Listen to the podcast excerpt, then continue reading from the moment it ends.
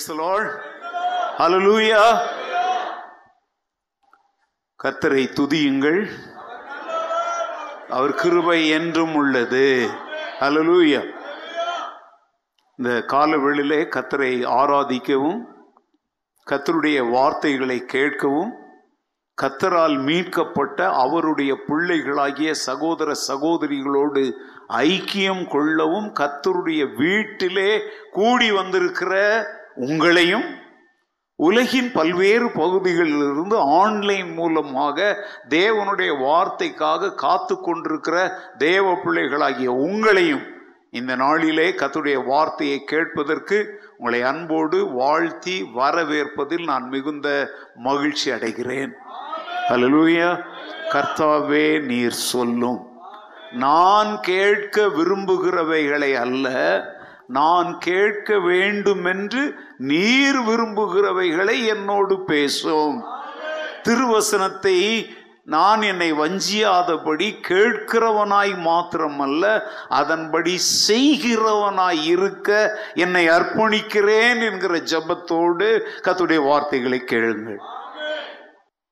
இந்த நாளின் கால வேளையினுடைய தியானத்திற்கு ரெண்டு ரெண்டு வேத வசனங்களை நான் நீங்கள் வாசிக்க வேண்டும் என்று நான் விரும்புகிறேன். உங்களுக்கு திரையில காட்டுவாங்க அது யாருக்கு அப்படின்னா பைபிளே எடுத்துட்டு வராம யாராவது புதுசா இன்னைக்கு சர்ச்சுக்கு வந்திருப்பாங்க. அவங்களுக்கு பைபிள் இருக்காது. அவங்களுக்காகத்தான் அங்க போட்டு காட்டுறோம். மற்றவங்க உங்க பைபிள் என்ன செய்யுங்க? இல்லை உங்கள்கிட்ட பைபிள் இல்லை அப்படின்னா நீங்க தயவு செய்து ஒரு பைபிள் வாங்குங்க. ஓகே சரி யாத்ராகமும் இருபத்தி ஒன்றாவது அதிகாரம் ஐந்து ஆறு ஆகிய வசனங்கள். Book of Exodus chapter twenty one verses five and six அந்த வேலைக்காரன் என் எஜமானையும் என் பெண் ஜாதியையும் என் பிள்ளைகளையும் நேசிக்கிறேன். நான் விடுதலை பெற்று போக மனதில்லை என்று மனப்பூர்வமாய் சொல்வானானால் அவன் எஜமான் அவனை நியாயாதிபதிகளத்தில் அழைத்து கொண்டு போய் அவனை கதவின் அருகேயாவது கதவு நிலையின் அருகேயாவது சேர பண்ணி அங்கே அவன் எஜமான் அவன் காதை கம்பியினாலே குத்தக்கடவன்.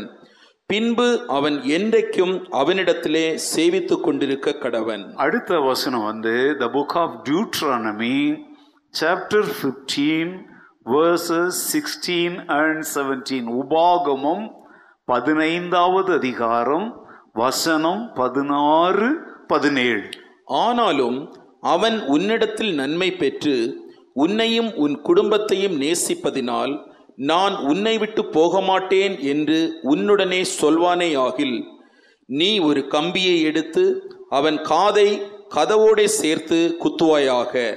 பின்பு அவன் என்றைக்கும் உனக்கு அடிமையாயிருக்க கடவன்.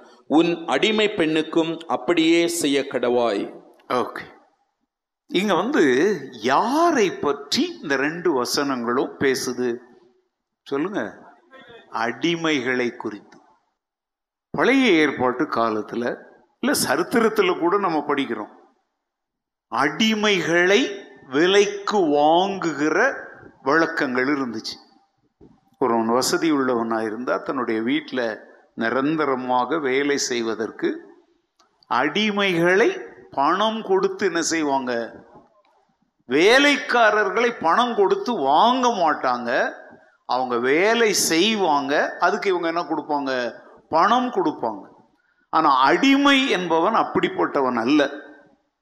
ஒரு குறிப்பிட்ட தொகைக்கு அவன் விலைக்கே என்ன செய்யப்படுவான்? வாங்கப்படுவான். அவனுக்கென்று வேலை நேரம் அப்படின்லாம் ஒன்று கிடையாது. எப்போ கூப்பிட்டாலும் அவன் வேலை செய்யணும். அவன் வேலை முடிச்சுட்டு வேற எங்கேயும் போக முடியாது. தன்னை விலைக்கு வாங்கினவருடைய காம்பவுண்ட்லேயே அது அவுட் ஹவுஸ் அப்படின்னு சொல்லுவாங்க. இல்லை மாட்டு தொழுவம் மாதிரி ஏதோ ஒன்று நடக்கும். அவங்களுக்கு அங்கே எல்லா வசதிகளெல்லாம் இருக்காது. ஏதோ அங்கே அடுப்பில் வாங்கி சாப்பிட்டுட்டு இல்லை இந்த வீட்டில் மிச்சம் இது ஆனது ஏதாவது கொடுப்பாங்க. அதை சாப்பிட்டுக்கிட்டு அவங்க என்ன செய்யணும்? அங்கேயே இருக்கணும். உரிமைகள் கிடையாது லீவு கிடையாது எதுவுமே கிடையாது. கீழ்ப்படிய மறுத்தால் சங்கிலிகளால் கட்டி அடிப்பார்கள். இரும்பு கம்பிகளை பழுக்க காய்ச்சி அவங்க உடம்பெல்லாம் என்ன ஆக்குவாங்க? காயமாக்குவாங்க கைகளை ஒடிப்பாங்க காலை ஒடிப்பாங்க கண்ணை நோண்டுவாங்க. இதெல்லாம் நீங்கள் சரித்திரத்தில் இதெல்லாம் படித்தாதான் தெரியும். ஆப்ரகாம் லிங்கன் இது போன்ற அடிமை களை விற்பனை செய்கிற அந்த பழக்கத்தை நிறுத்துவதற்காகத்தான் என்ன செய்தார்? போராடினார். வெற்றி பெற்றார். ஆனால் அந்த அடிமை வியாபாரம் செய்தவர்கள் அவரை உயிரோடு என்ன செய்யலை விட்டு வைக்கல. அவர் என்ன செய்தார்கள்? சுட்டு கொன்றார்கள். ஓகே இப்போ நம்ம பைபிளுக்கு வருவோம். ஒரு மனிதன் இன்னொருவனுக்கு அடிமையாக மாறினால் ஆறு வருடம் அவன் வேலை செய்யணும். இஸ்ரவேலருடைய வரலாற்றில் ஏழு என்பது ரொம்ப முக்கியமானது. ஏழாவது வருடம் வந்து ஜூபிலி இயர் யூபிலி வருடம். அப்படின்னா த இயர் ஆஃப் செலிப்ரேஷன் ஆண்டவர் செய்த அனைத்திற்கும் ஆண்டவருக்கு நன்றி செலுத்தி நல்ல உணவுகளை சாப்பிட்டு குடும்பமாக எல்லாரும் கொண்டாடுகிற வருடம் எந்த எத்தனாவது வருடம்? ஏழாவது வருடம்.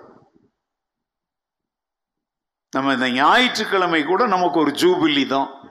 ஆறு நாள் வேலை செஞ்சோம். இன்னைக்கு ஏழாவது நாள் ஆண்டவரை கொண்டாட வந்திருக்கிறோம். Hallelujah this is the day of jubilee to celebrate the goodness of the Lord hallelujah என்னோ பள்ளிக்கூடத்துக்கு ரொம்ப வருத்தத்தோட வந்து அட்டெண்டன்ஸ் போடுற மாதிரிலாம் நீ சர்ச்சுக்கு வரக்கூடாது.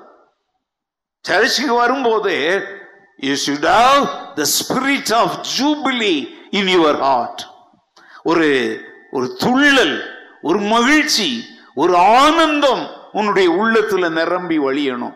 ஏன்னா ஆறு நாள் நீ எங்கெங்கேயோ போன வந்த வேலை செஞ்ச எல்லாவற்றையும் உன்னை பாதுகாத்து பராமரித்து ஆசீர்வதித்து வழி நடத்தி இந்த நாளில் உன்னை ஆண்டவர் கொண்டாந்து விட்டிருக்கிறார்.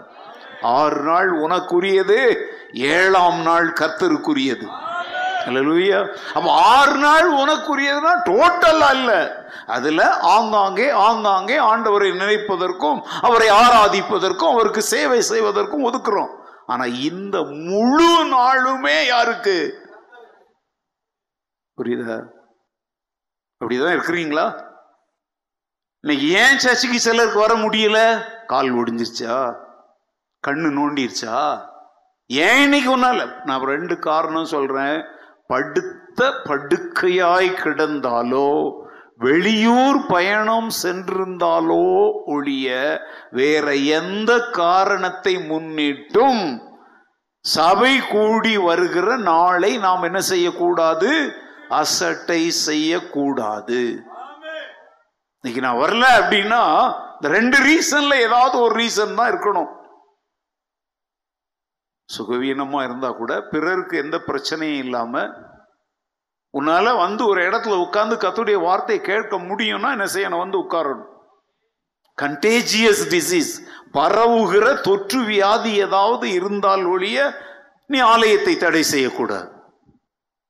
சரி காரியத்துக்கு வருவோம். இங்க ஆண்டவர் என்ன சொல்றார் தெரியுமா? ஏழாவது வருடம் வரும் பொழுது இந்த அடிமைகளாய் வாங்கப்பட்டாங்க பார்த்தீங்களா அவங்களுக்கு விடுதலை கொடுத்துடணும். அவங்கள கேட்கணும் நீ போகலாம்ப்பா நீ எங்க போய் வாழ விரும்புறியோ நீ என்ன செய் போகலாம். இல்லை வேற யார்ட்டையாவது போய் நீ அடிமையாகவோ இல்லை வேலைக்கோ கூட நீ என்ன செய்யலாம் சேரலாம் அப்படின்னு அவங்களுக்கு என்ன கொடுக்கணும்? விடுதலை கொடுக்கணும். அப்படி விடுதலை கொடுக்கும் பொழுது அந்த அடிமை என்ன பதில் சொன்னால் என்ன செய்ய வேண்டும் என்பதை குறித்து தான் இந்த ரெண்டு வசனங்கள் இங்க வாசிக்கப்பட்டது. அதுக்கு நான் அப்புறம் வர்றேன். இந்த அடிமை வாழ்க்கைனா என்னங்க? நீங்க யாராவது அடிமையா இருந்திருக்கிறீங்களா? இல்ல. ரதி தான் முதல்ல இல்லைன்றா. வெரி குட் நீங்க யாருமே அடிமைகளா இருந்தது இல்லையா ஆ? சரி யாருக்கும் அடிமையா இருந்திருக்க மாட்டீங்க. எதுக்குமே அடிமையா இருக்கு இல்லையா? சோத்துக்கு கூட தான் அடிமையா இருந்திருக்கிறோம். அடிமைத்தனம்! எவ்வளவு கொடூரமானது தெரியுமாங்க? இப்போ உங்களுக்கு அதை புரிய வைக்கணும்னா சொல்றேன். நீங்க நியூஸ்ல பேப்பர்ல எல்லாம் பாத்தீங்கன்னா கொத்தடிமைகள் மீட்கப்பட்டார்கள். இந்த சின்ன வயசு பிள்ளைங்களெல்லாம் ஆந்திராவுக்கு கேரளாவுக்கு அப்படிலாம் வேலைக்கு கொண்டு போறதுக்காக லாரிங்களில் ட்ரெயினில் கூட்டிகிட்டு போகும்போது அரசாங்கம் மீட்கிறதெல்லாம் டிவியில் காட்டுறாங்க. இந்த கல் உடைக்கிற இடங்கள்ல செங்கல் அறுக்கிற செங்கல் சூளைகளில் கேள்விப்பட்டிருக்கீங்களா? பாம்பேயில் வந்து இந்த தாராவி அந்த மாதிரி இடங்கள்ல இந்த மிட்டாய் தயாரிக்கிற நான்லாம் போய் நேருக்கு நேர் பார்த்துருக்குறேங்க. குழந்தைகளை வந்து அங்கே என்ன செய்வாங்கன்னா பெற்றோருடைய வறுமை நிமித்தம் ஒரு லட்சம் ரூபாய் கொடுத்து இந்த பிள்ளைங்களை கொண்டு போயிடுவாங்க. அவங்களுக்கு வந்து தங்குமிடம் சாப்பாடெலாம் கொடுப்பாங்க. நான் அதெல்லாம் என் சொந்த கண்ணால் பார்த்து அப்படியே பதறிட்டு இருக்கிறேங்க அப்படியே நெருப்பு எரியும். அதில் இந்த பிள்ளைங்க உட்காந்து அப்படியே அந்த பாகுகளை காய்ச்சி அப்படியே சுட சுட என்ன செய்யணும்? வேலை செய்யலைன்னா அடி எப்படி விழும் தெரியுமா? ஓய்வு உறக்கெல்லாம் கிடையாது. இதற்காகவே அரசாங்கம் விஜிலன்ஸ் டிபார்ட்மெண்ட்லாம் வச்சிருக்கிறோம் இந்த மாதிரி அடிமைகளாக யாரையாவது எங்கேயாவது வச்சிருந்தா தகவல் கிடைத்தா அவங்க ரெய்ட் பண்ணி அவங்கள என்ன செய்கிறாங்க வெளியே கொண்டு வர்றாங்க. நான் என்னுடைய ஊழிய காலத்தில் இந்தியாவின் பல பகுதிகளில் பயணம் செய்த காலங்களில் இந்த அடிமை வாழ்க்கை வாழுகிற மக்களை அவர்கள் வாழ்கிற இடங்களிலேயே அவங்க இருக்கிற கோலத்திலேயே சந்திக்க ஆண்டவர் என்னுடைய கண்களை அதன் மூலம் தான் திறந்தார். ஏங்க நம்முடைய சபையின் மூலம் ஆண்டவர் செய்ததை ஒரு சாட்சியாக உங்களுக்கு நான் சொல்ல விரும்புகிறேன். இந்த திருச்சபையினுடைய ஆரம்ப காலத்தில் இல்லாத பலர் இங்க இருக்கிறீங்க.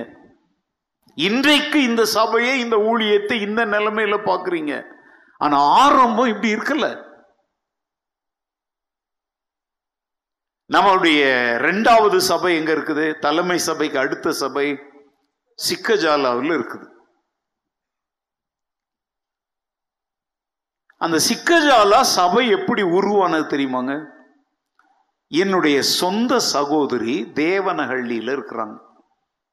நம்முடைய அகாப்பே திருச்சபை துவங்குவதற்கு முன்பு நான் வந்து பெங்களூருக்கு வந்துட்டேன் நான் அப்போ.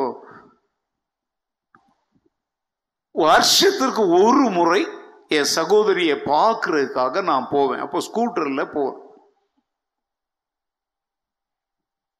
அப்போ இந்த சிகஜாலாம் அப்போ வில்லேஜஸ் அதெல்லாம் வந்து பியூர் வில்லேஜஸ் ஒரு நாள் என் சகோதரி வீட்டில இருந்து நான் திரும்பி வரும்போது சிக்கஜாலா தாண்டின உடனே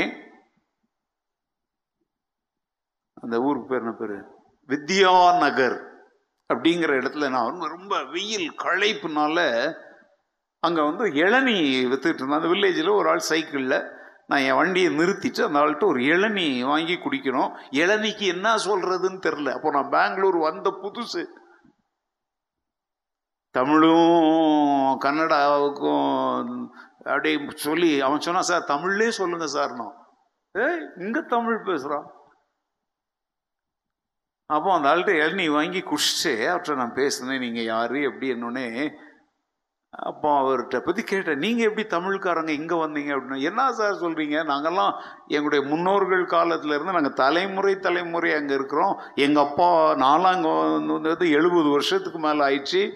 நான் என்ன செய்கிறீங்க அப்போ சொன்னார் அங்கே வந்து பெட்டால்சூர்னு சொல்லி ஒரு பெரிய பண்டை ஒன்று இருக்குது அங்கே அதை காட்டினார். உள்ளே போய் பாருங்கள் சார் எல்லாம் நம்ம ஆட்கள் தான் வேலை செய்கிறாங்க அப்போ அந்த ஆள் வந்து எனக்கு சில விவரங்களை தனக்கு தெரிந்த ஒரு அந்த வியாபாரி என்ன சொல்ல தர முடியும்? நான் என்ன பண்ணேன் அப்படின்னாக்க வந்துட்டு ஒரு ரெண்டு மூணு நாள் கழிச்சு அந்த இடத்துக்கு நானே போனேன். உள்ளே போனேன். எல்லாம் தமிழ் மக்கள். அப்போ எனக்கு வந்து ஒரு தொடர்பு கிடைத்தார். அவருடைய பெயர் வந்து ஞானராஜ். அவர் வந்து திருநெல்வேலி மாவட்டத்தை சேர்ந்தவர். கிறிஸ்தவர் அவரை கண்டுபிடிச்சேன். சர்ச்செல்லாம் கிடையாது. நம்ம வந்து அங்கே போய் ஊழியத்தை ஆரம்பித்த காலத்தில் வந்து எல்லகங்கால ஒரு கன்னடா சர்ச் இருந்துச்சு. அதை விட்டாக்க தேவனஹள்ளியில ஒரு மார்த்தோமா சர்ச் இருந்துச்சு. இதற்கு இடைப்பட்ட எந்த இடத்துலையும் ஒரு வீட்டில் கூட என்ன நடக்கல? ஆராதனை நடக்கல. அந்த சூழ்நிலையில தான் அந்த இடங்களை போய் நான் சந்தித்தேன்.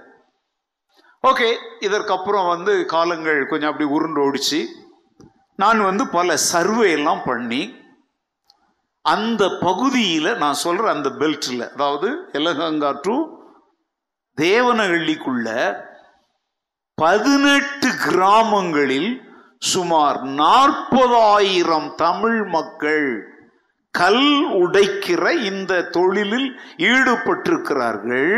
அவர்களில் பெரும்பாலானோர் கொத்தடிமைகள். புரியுது அவங்களுக்கு பாண்டட் லேபரர்ஸ் அப்படின்னா அர்த்தம் என்ன தெரியுமாங்க? அவங்களுக்கு வந்து முதல்ல வந்து ஒரு அட்வான்ஸ் கொடுத்துருவாங்க. அவங்களுடைய ஏழ்மை வறுமை நிமித்தம் ரெண்டு லட்சம் அப்படி ஏதாவது வாங்கிக்குவாங்க. அப்போ அவங்க வேலை செய்வாங்க. இப்போ இந்த வாரத்தில் அஞ்சாயிரம் ரூபாய்க்கு வேலை செஞ்சாக்க அவன் என்ன பண்ணுவான் தெரியுமா? மூவாயிரம் ரூபாய் அந்த கொடுத்தான் பார்த்தீங்களா அட்வான்ஸு அதுக்கு எடுத்துக்குவான். ரெண்டாயிரம் ரூபாய் கொடுப்பான். அதை வச்சு தான் அவங்க அங்கே என்ன செய்யணும்? வாழணும். பிள்ளைகள் படிக்கலாம் போக முடியாது. அங்கேயே கல் உடைக்கிற இடத்துலேயே குடிசைகள் போட்டு கொடுத்துருப்பான். ஒரு பத்து அடி நீளம் ஒரு ஆறு அடி அகலம் அந்த மாதிரி நம்ம டாய்லெட்டை விட கொஞ்சம் பெருசாக இருக்குங்க. அப்படியே ஒரு குடிசை போட்டு கொடுத்துருப்போம். அதில் விளக்குகளை கொளுத்தி வச்சுக்கிட்டு அவங்க வாழணும். காலையில் வேலைக்கு போகும்போது பிள்ளைகளையும் கூட தான் கூட்டிகிட்டு போகணும். அது என்னன்னா அடுத்த தலைமுறையும் படித்து வேற வேலைக்கு போயிட்டாக்க இந்த வேலை செய்ய யாரும் இருக்க மாட்டாங்கங்கிறதுக்காக இது ஒரு அடிமைத்தனம். அப்போ நம்முடைய அகாப்பே திருச்சபை துவங்கப்பட்ட காலம் உங்களுக்கு இல்லை யாருக்காவது ஞாபகம் இருக்குதான்னு எனக்கு தெரியல. உங்களை நான் வந்து ஒரு டீமாக அங்கே கூட்டிகிட்டு போனேன். நம்ம வந்து தெரு தெருவாக போய் ஜீசஸ் படங்கள்லாம் காட்டி நம்ம அந்த ஹேண்ட் மைக்கை வச்சுக்கிட்டு என்ன செய்வோம்? எத்தனை பேருக்கு ஞாபகம் இருக்குது ஓகே நீங்களாம் வந்தீங்களா? அங்கேயே போய் நம்ம ரெண்டு மூணு நாட்கள்லாம் தங்கி த்ரீ டேஸ் தங்கி தெரு தெருவாக ஊழியம் செய்தோம்.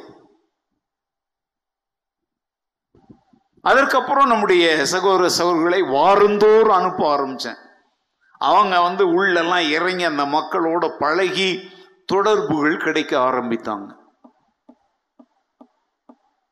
அவங்க வீட்டிலலாம் இப்படி நிமிந்தெல்லாம் போக முடியாதுங்க. இப்படி குறிஞ்சு தான் போகணும். அப்படிப்பட்ட குடிசைகள்ல தான் அவங்க வாழ்ந்தாங்க. அந்த நாட்கள்ல நாமே நம்முடைய சபைக்கு வாடகை கட்டுற வழி இல்லாம ரொம்ப ஏழ்மையில் இருந்த காலங்கள் அது. ஆனாலும் நல்லா கவனிச்சுக்கோங்க. இந்த திருச்சபை என்ன பாதையில் நடந்து வந்தது என்பதை நீங்கள் அறிய வேண்டும் என்று ஆண்டவர் விரும்புகிறார். நான் விரும்பல. ஏன்னா நான் இதெல்லாம் சொல்லணும்னு நினைக்கல. அதுக்கப்புறம் செபித்து எப்படி ஆகிலும் இந்த இடத்துல ஒரு ஊழியத்தை உருவாக்க வேண்டும் என்று தீர்மானித்து ஒரு வீடெல்லாம் வாடகைக்கு எடுத்து அதற்கப்புறம் வந்து நான் வந்து அந்த கிராம மக்களுக்குள்ளெல்லாம் போய் நிறைய பேர் பழக்கம் ஆயிட்டாங்க நான் கண்டுபிடித்த ரெண்டு பெரிய இஷ்யூஸ் என்ன அப்படின்னா ஒன்று வந்து எஜுகேஷன் பிள்ளைங்களுக்கு என்ன கிடையாது? படிப்பே கிடையாது. இவங்க காலையிலிருந்து சாயங்காலம் வரைக்கும் வேலை செய்யணும். அவங்கள கண்காணிக்கிறதுக்கு எப்படி இஸ்ரவேல் மக்கள் எகிப்தில் வாழ்ந்த காலத்தில் அந்த செங்கல் அறுக்கிற வேலையில் அந்த கண்காணிகள் அவங்கள கொடுமை செய்வாங்க. அதை மாதிரி எப்போதுமே கத்தி வாள் துப்பாக்கி இதெல்லாம் வச்சுக்கிட்டு அவங்கள கண்காணிப்பாங்க. ஏன்னா ஓடி போயிடக்கூடாதுங்கிறதுக்காக. அப்படி யாராவது ஓடவோ தப்பவோ முயற்சித்தா கதையை முடிச்சிடுவாங்க. அடியெல்லாம் உங்க வீட்டு அடி எங்க வீட்டு அடி இல்லைங்க. அப்படி கொடுமைகள் செய்வாங்க.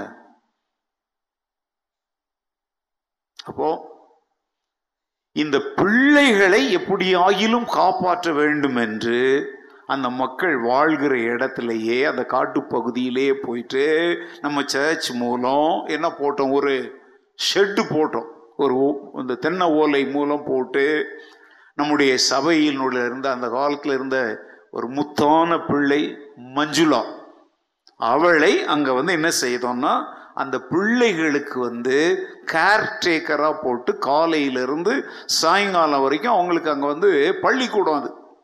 அவங்களுக்கு சாப்பிட்ற பொருட்கள் மதிய உணவு சாயங்காலம் சுண்டல் அது இதுன்னு கொடுத்து அங்கே அப்போ அந்த பெற்றோர் என்ன செய்ய ஆரம்பித்தாங்க? முதல் முதலாக அவங்க பிள்ளைங்களை படிக்க அனுப்புகிறாங்க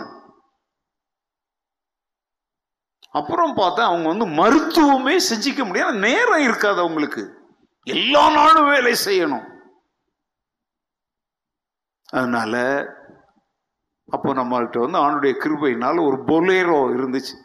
ஒரு டாக்டர் அம்மாவை ஹையர் பண்ணி வாரந்தோறும் அதுக்காக ஒரு கூடாரம் வாங்கணும். சர்க்கஸ் போடுறாங்க அது மாதிரி சின்ன ஒரு டென்ட் ஒன்றை விலைக்கு வாங்கி எல்லா நானும் போவேன். அந்த டாக்டர் அம்மாவை கூட்டிட்டு அங்கே ஒரு புளிய மரத்தை அடியில் அந்த டென்ட்டை போட்டு அதில் அந்த டாக்டர் அம்மா யார் யார் வராங்களோ அவங்களுக்கெல்லாம் நம்முடைய சபையின் சார்பில் இலவசமான மருத்துவம் செய்ய ஆரம்பித்தோம்.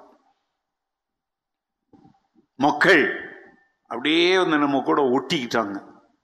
அதனுடைய விளைவு என்ன தெரியுமாங்க? என்னுடைய உயிருக்கு குறி வைத்தார்கள். டைரக்டா சொன்னாங்க அவனை வர்றதை நிறுத்து.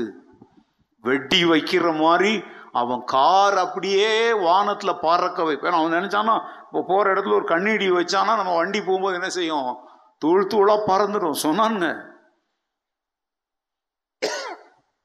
அவன் ஃபாதரோ எவனோ இங்கே உள்ள வரக்கூடாதுன்னு சொல்லுங்க. இங்கே உள்ள வந்துட்டு அவன் உயிரோடு என்ன செய்ய மாட்டான்? திரும்பி போகும். அவங்க அப்படிதான் செய்வாங்க. ஏன்னா அவங்கக்கிட்ட துப்பாக்கிகள்லாம் உண்டு. ஆனால் அதையும் தாண்டி அந்த மக்களுக்கு சேவை செய்ய கத்தர் உதவி செய்தார். அந்த நாட்களில் அவர்களை பற்றிய பயங்கரமான ஆராய்ச்சிகள் செய்தேன். வெறும் இந்த கல் உடைக்கிற வாழ்க்கையில் அவங்க அடிமைகளாய் வாழ்வதை மாத்திரம் அல்ல அவங்களுடைய பின்னணி என்ன ஏன் இந்த மாதிரி நிலைமைக்கு அவங்க வர்றாங்க? அவங்க குடும்ப வாழ்க்கை கல்யாண வாழ்க்கை பிள்ளைகள் குறிப்பாக பெண் பிள்ளைகளை குறித்த அவங்களுடைய மனப்பான்மை என்ன இவங்களுடைய எதிர்காலம் என்ன இப்படின்னு சொல்லி ஒரு பெரிய ஆராய்ச்சி கட்டுரை அதை எழுத ஆண்டவர் உதவி செய்தார். பயங்கரமான ஆராய்ச்சிகள் செய்தார் இந்த ஆராய்ச்சிகளை அந்த நாட்களில் நம்மகிட்ட வந்து அகாப்பே இந்தியா டாட் காம் அப்படிங்கிற நமக்கு ஒரு வெப்சைட் இருந்துச்சு. இப்போ அது இல்லை. இப்போ நம்முடைய வெப்சைட் பேர் வந்து அகாப்பே பெங்களூர் டாட் ஓஆர்ஜி அப்போ வந்து பிரம்மாண்டமான அளவுக்கு ஒரு சகோதரனுடைய உதவியோடு கிரக் அப்படிங்கிற என்னுடைய நண்பர் மூலமாக அது வந்து ஒரு பெரிய ஃபேமஸான வெப்சைட் ஆரம்ப காலத்தில் உங்களுக்கெல்லாம் ஞாபகம் இருக்கும்னு நினைக்கிறேன். நம்முடைய வெப்சைட் வந்து வந்து உலக அளவில் ஒன்றாவது இடம் ரெண்டாவது இடத்தெல்லாம் பிடிக்கிற லெவலுக்கெல்லாம் வந்துச்சு. ஈவன் சகோதரனுடைய ஜீசஸ் கால்ஸ் அவங்களுடைய வெப்சைட்டை கூட நம்முடைய வெப்சைட் தாண்டுகிற ஒரு நிலைமையெல்லாம் ஆண்டவர் வைத்திருந்தார். ஏன்னா நம்ம அதுல எழுதுகிற காரியங்கள். அதுல வந்து என்னுடைய அந்த ரைட்டிங்ஸை நான் போட்டேன். இந்த மக்களுடைய பின்னணி வரலாறுகள். இதை நம்முடைய கர்நாடக அரசாங்கம் கவனித்து அரசாங்கத்தினுடைய வெப்சைட்டோட நம்ம வெப்சைட்டுக்கு என்ன கொடுத்தாங்க? லிங்க் கொடுத்தாங்க. லிங்க் கொடுத்துட்டு நமக்கு சப்போர்ட் பண்ணும்படி நம்மை தாங்கும்படி அரசாங்கம் அவங்க வெப்சைட்ல எழுதுனாங்க. ஏன்னா அரசாங்கத்திற்கு தேவையான தகவல்களை நாம கொடுத்தோம். உலகத்தின் பல பகுதிகளில் இருந்து இன்டர்நேஷனல் ஜஸ்டிஸ் மிஷன் அவங்க யார் தெரியுமாங்க? உலகம் முழுவதும் எங்கெங்கே அநீதி நடக்குதோ அங்கெல்லாம் வழக்கறிஞர்களை அனுப்பி கேஸுங்களை போட்டு மக்களை விடுதலை செய்கிறவங்க. அவங்க என்னோடு தொடர்பு கொண்டாங்க. சமூக நீதி அமைப்புகள் என்னை தேடி வந்தாங்க. என்ன வேணும்? இந்த மக்களை விடுவிப்பதற்காக உன்னோடு நாங்கள் நிற்கிறோம். பெரிய பெரிய தொழில் அதிபர்கள்லாம் என்னை தேடி வந்தாங்க. அங்கே எங்களை கூட்டிகிட்டு போ அப்படின்னு சொல்லுவாங்க. அங்கே பார்த்துட்டு அந்த சமயத்தில் நான் ஃபர்ஸ்ட் சர்வீஸில் சொல்லாததை சொல்கிறேங்க சாயிபாபா பக்தர்களால் நடத்தப்படுகிற சாம் டானி ஃபவுண்டேஷன் அப்படின்னு சொல்லி சிங்கப்பூரில் ஒரு ஆர்கனைசேஷன் இருக்குது. அவங்க வந்து கப்பல்களை உலகமெங்கும் என்ன செய்கிறாங்க அனுப்புகிறாங்க. கப்பல் கம்பெனி அவங்க. அவங்க பூர்வீகம் வந்து இந்தியா. ஆனால் அங்கே இப்போ வாழ்கிறது எங்க? சிங்கப்பூர் பல நாடுகளில் வாழ்கிறான் அவங்க இந்த வெப்சைட்டை கவனிச்சுட்டு என்கிட்ட தொடர்பு கொண்டாங்க. அப்போ அவங்க என்கிட்ட கேட்டாங்க உனக்கு என்ன வேணுமோ நாங்கள் செய்கிறோம் அப்படின்னு. அவங்க கேட்டாங்க ப்ளீஸ் ஆஸ் சம்திங் அப்போ. அப்போ எங்களுக்கு வந்து ஒரு ஆட்டோ ஒன்று தேவைப்பட்டுச்சு. இந்த உள்ளே போகிறதுக்கெலாம் காரில் போகிறதெல்லாம் பெரிய கஷ்டம். ஒரு ஆட்டோனா ஈஸியாக நுழைஞ்சு போயிடலாம் அப்படின்னு சொல்லிட்டு ஒரு ஆட்டோ வேணும்னா நீங்கள் எங்களுக்கு உதவி செய்யுங்கன்னு அவங்க சொன்னாங்க வாட் இஸ் திஸ் நாங்கள் வந்து ஆட்டோலாம் அந்த நாட்களில் நாற்பதாயிரம் ரூபா தாங்க. ஒரு ஆட்டோனுடைய விலையே இவ்வளோதான் நாற்பதாயிரம் தான். இப்போதான் லட்சத்தை தாண்டிடுச்சு அவங்க சொன்னாங்க ஓ சார் இது என்ன நாற்பதாயிரம் ரூபாய் ஆட்டோ கேட்குறீங்க எங்கள் ப்ராஜெக்ட் வந்து எங்க நான் இப்போ யாருன்னு சொன்னால் உங்களுக்கு புரியும். ஒயிட் ஃபீல்டில் ஒரு பெரிய ஹார்ட் ஹாஸ்பிட்டல் இருக்கு தெரியுமா?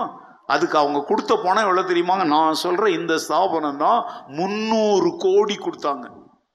அந்த ஆஸ்பத்திரியில் வந்து முந்நூறு கோடிக்கு அதை கட்டினாங்க. நான் சொல்லுகிற அவங்க தான் பணம் கொடுத்தாங்க. அவங்க சொன்னாங்க சில கோடிகள் கேளுங்க. நீங்க எத்தனை கோடி கேட்டாலும் இந்த மக்களுடைய நன்மைக்காக நீங்கள் செலவிட நாங்கள் தருகிறோம். அப்புறம் நான் வந்து ஜோம் பண்ணேன். கத்தர் சொன்னார் சாம்தானி ஃபவுண்டேஷன் வந்து உனக்கு உதவி செய்யுங்கிறதுக்காக நான் உனக்கு இந்த ஊழியத்தை தரல. நீ என் சீசன். அவங்களுக்கு நான் எழுதிட்டேன். என்னை மன்னிச்சுக்கோங்க. நீங்கள் கொடுக்குற விரும்புகிற பண உதவியை நான் வாங்க விரும்பவில்லை. அப்படின்னு நான் காரணம் எழுதியிருக்கிறேன். நான் I am a disciple of Jesus Christ my ministries are not projects It is the obedience to the commandments of Jesus Christ. My focus is introducing the love of Jesus Christ to this depressed people. Depressed and oppressed, something. So, as a disciple of Jesus Christ, ethically it is not correct to receive your money because you follow Sai Baba. You are the disciples of Sai Baba. I am the disciple of Jesus Christ. So, I cannot receive your money.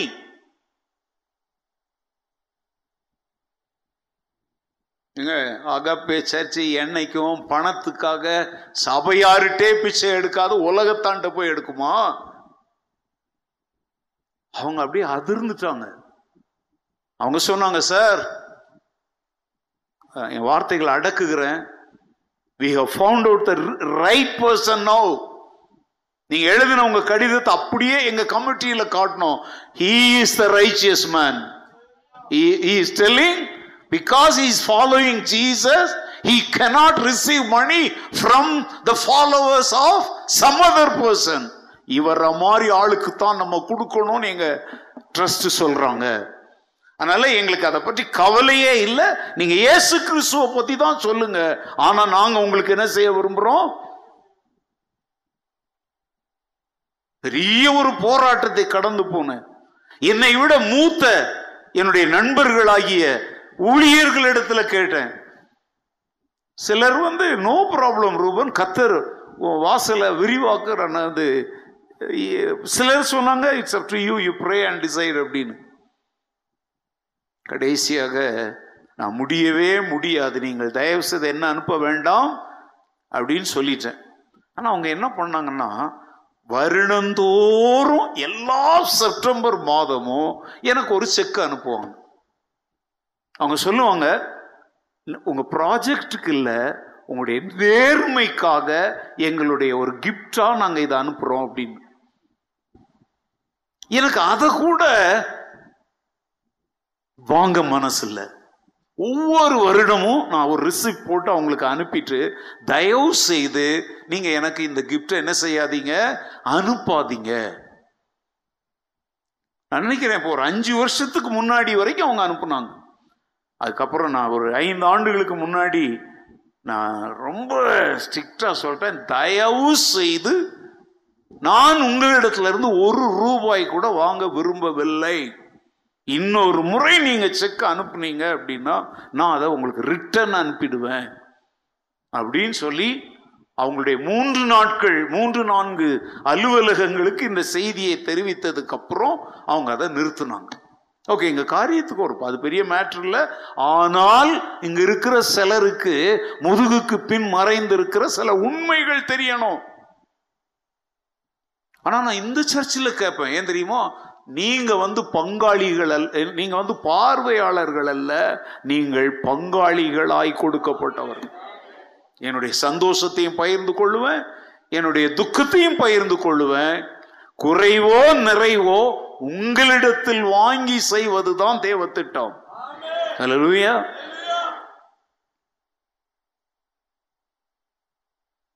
அந்த மக்களுடைய அடிமைத்தன வாழ்வு மாற ஆரம்பித்தது. இன்னைக்கு பாருங்க அவங்க அங்கே போய் பாருங்க நம்மளை விட நல்லா வாழ்கிறாங்க நல்ல வீடுகளை கட்டி நல்ல பேண்ட் ஷர்ட்லாம் போட்டு அந்த மக்களுக்காக ஆரம்பிக்கப்பட்ட அதுக்கப்புறம் அவங்க ஆராதனைக்கு வரணுங்கிறதுக்காக இன்னொருத்தருடைய நிலத்தை வாடகைக்கு எடுத்து அதில் ஷெட்டு கட்டி மாதந்தோறும் இங்கேருந்து கூட்டிகிட்டு போவேன் எல்லாரையும். ஒரு குறிப்பிட்ட புதன்கிழமை போயிட்டு அங்கே அவங்களுக்கெல்லாம் மீட்டிங் நடத்தி அங்கேயே சாப்பிட்டுட்டுலாம் வருவோம். ஞாபகம் இருக்கா அவங்களுக்கு சாப்பிட்டதாவது ஞாபகம் இருக்கா? என்ன ஆனந்தமான காலம் இல்லையா? எவ்வளவு ஜாலியா வருவீங்க? எப்படி இருந்த நீங்க இப்படி ஆயிட்டீங்க? அந்த நாட்கள்ல நான் போட்டி போட்டுக்கிட்டு வருவாங்கங்க. வசதிகள் குறைந்த காலம். இந்த டெம்போ லைட் எல்லாம் இருக்காது. அதுல பிடிச்சிக்கிட்டு தொங்கிக்கிட்டு எவ்வளோ பேர் வருவீங்க என் கூட? இப்போ எங்க போனாலும் நான் தனியாக தான் போக வேண்டியது. அதாங்க பிள்ளைங்க எப்போதும் குட்டிங்களாகவே இருக்கணும். அதுங்களை வளர்த்து விடக்கூடாது. வளர்த்தா கால் முளைச்சோடனே ஊர் சுத்த போறாங்க. அந்த நாட்களை நான் நினைச்சு பார்க்க எவ்வளோ ஒரு சந்தோஷமான நாட்கள். அந்த இடம் வந்த தான் ஒரு இடம் விற்பனைக்கு வந்தது. அதை வாங்கி இன்னைக்கு வந்து அந்த ஏர்போர்ட் ரோட்டில் பிரம்மாண்டமான கட்டடம். அதெல்லாம் யாருக்காக ஆரம்பிக்கப்பட்டது தெரியுமாங்க? இந்த மக்களுடைய வாழ்வு மாற்றப்பட. அவர்களை குறித்து நான் எழுதின அந்த தீசிஸ் அல்லது அந்த ரைட்டம் இங்கிலாந்து நாட்டு அரசாங்கத்திற்கு சென்றது.